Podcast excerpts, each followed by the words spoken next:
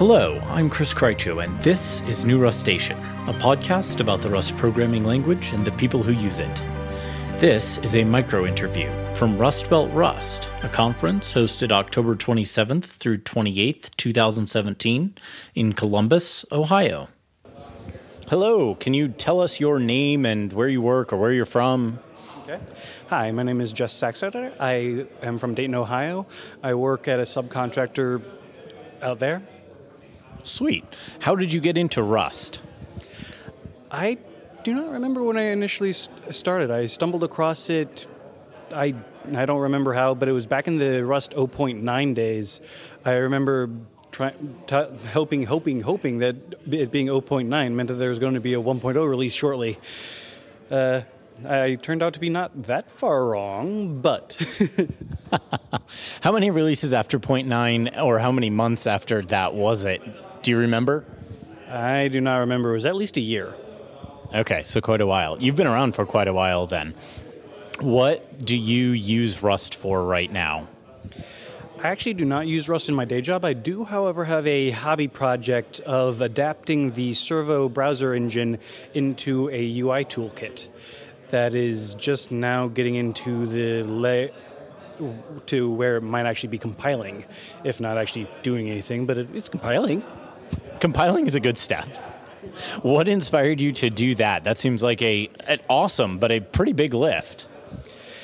What inspired me to do that is in my day job, I do I write really boring uh, line of business apps for the military, and these really boring line of business apps need really useful UI libraries in order to be able to work if I was ever going to try to use Rust for my day job, which is it's not going to happen in this particular day job, uh, I would really need a good UI library, something on the order of like WinForms. WinForms is the library you, we use, WinForms or uh, XAML or something like that. And honestly, the the idea of marry of marrying HTML, CSS, and Rust, just getting rid of the entirety of JavaScript and only using Rust, is I find very compelling.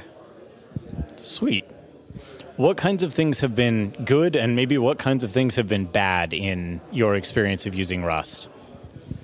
Good things, I, I like how strongly typed it is. I particularly like the ability to say, give me that variable and you can't use it ever again in an API. It, it, seems like the it's overall built to say exactly what you mean to say and have the compilers understand exactly what you mean to say. That I've been I've been wanting and wanting these sort of things in my in my day job, and that C sharp does not have any notion of ownership at all. Everything is aliased, and I and I wish it wasn't. For things that I have run into so far, not much, but I also haven't actually gotten anything compiling yet. So, fair enough. Thanks so much for your time, Jess. It's been nice chatting with you. It's been nice chatting with you. Thank you.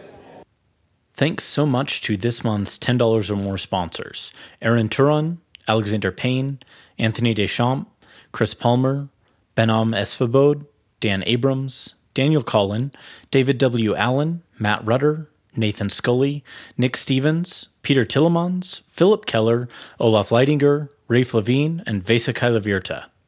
If you're enjoying the show, please let others know about it. In person is the best, also on social media. You can rate and review it in your favorite podcast directory. Or if you're feeling extra generous, you can send some financial support for the show my way at patreon.com slash newrustacean or as a one-off via any of a number of other services I've listed on the show website, newrustacean.com.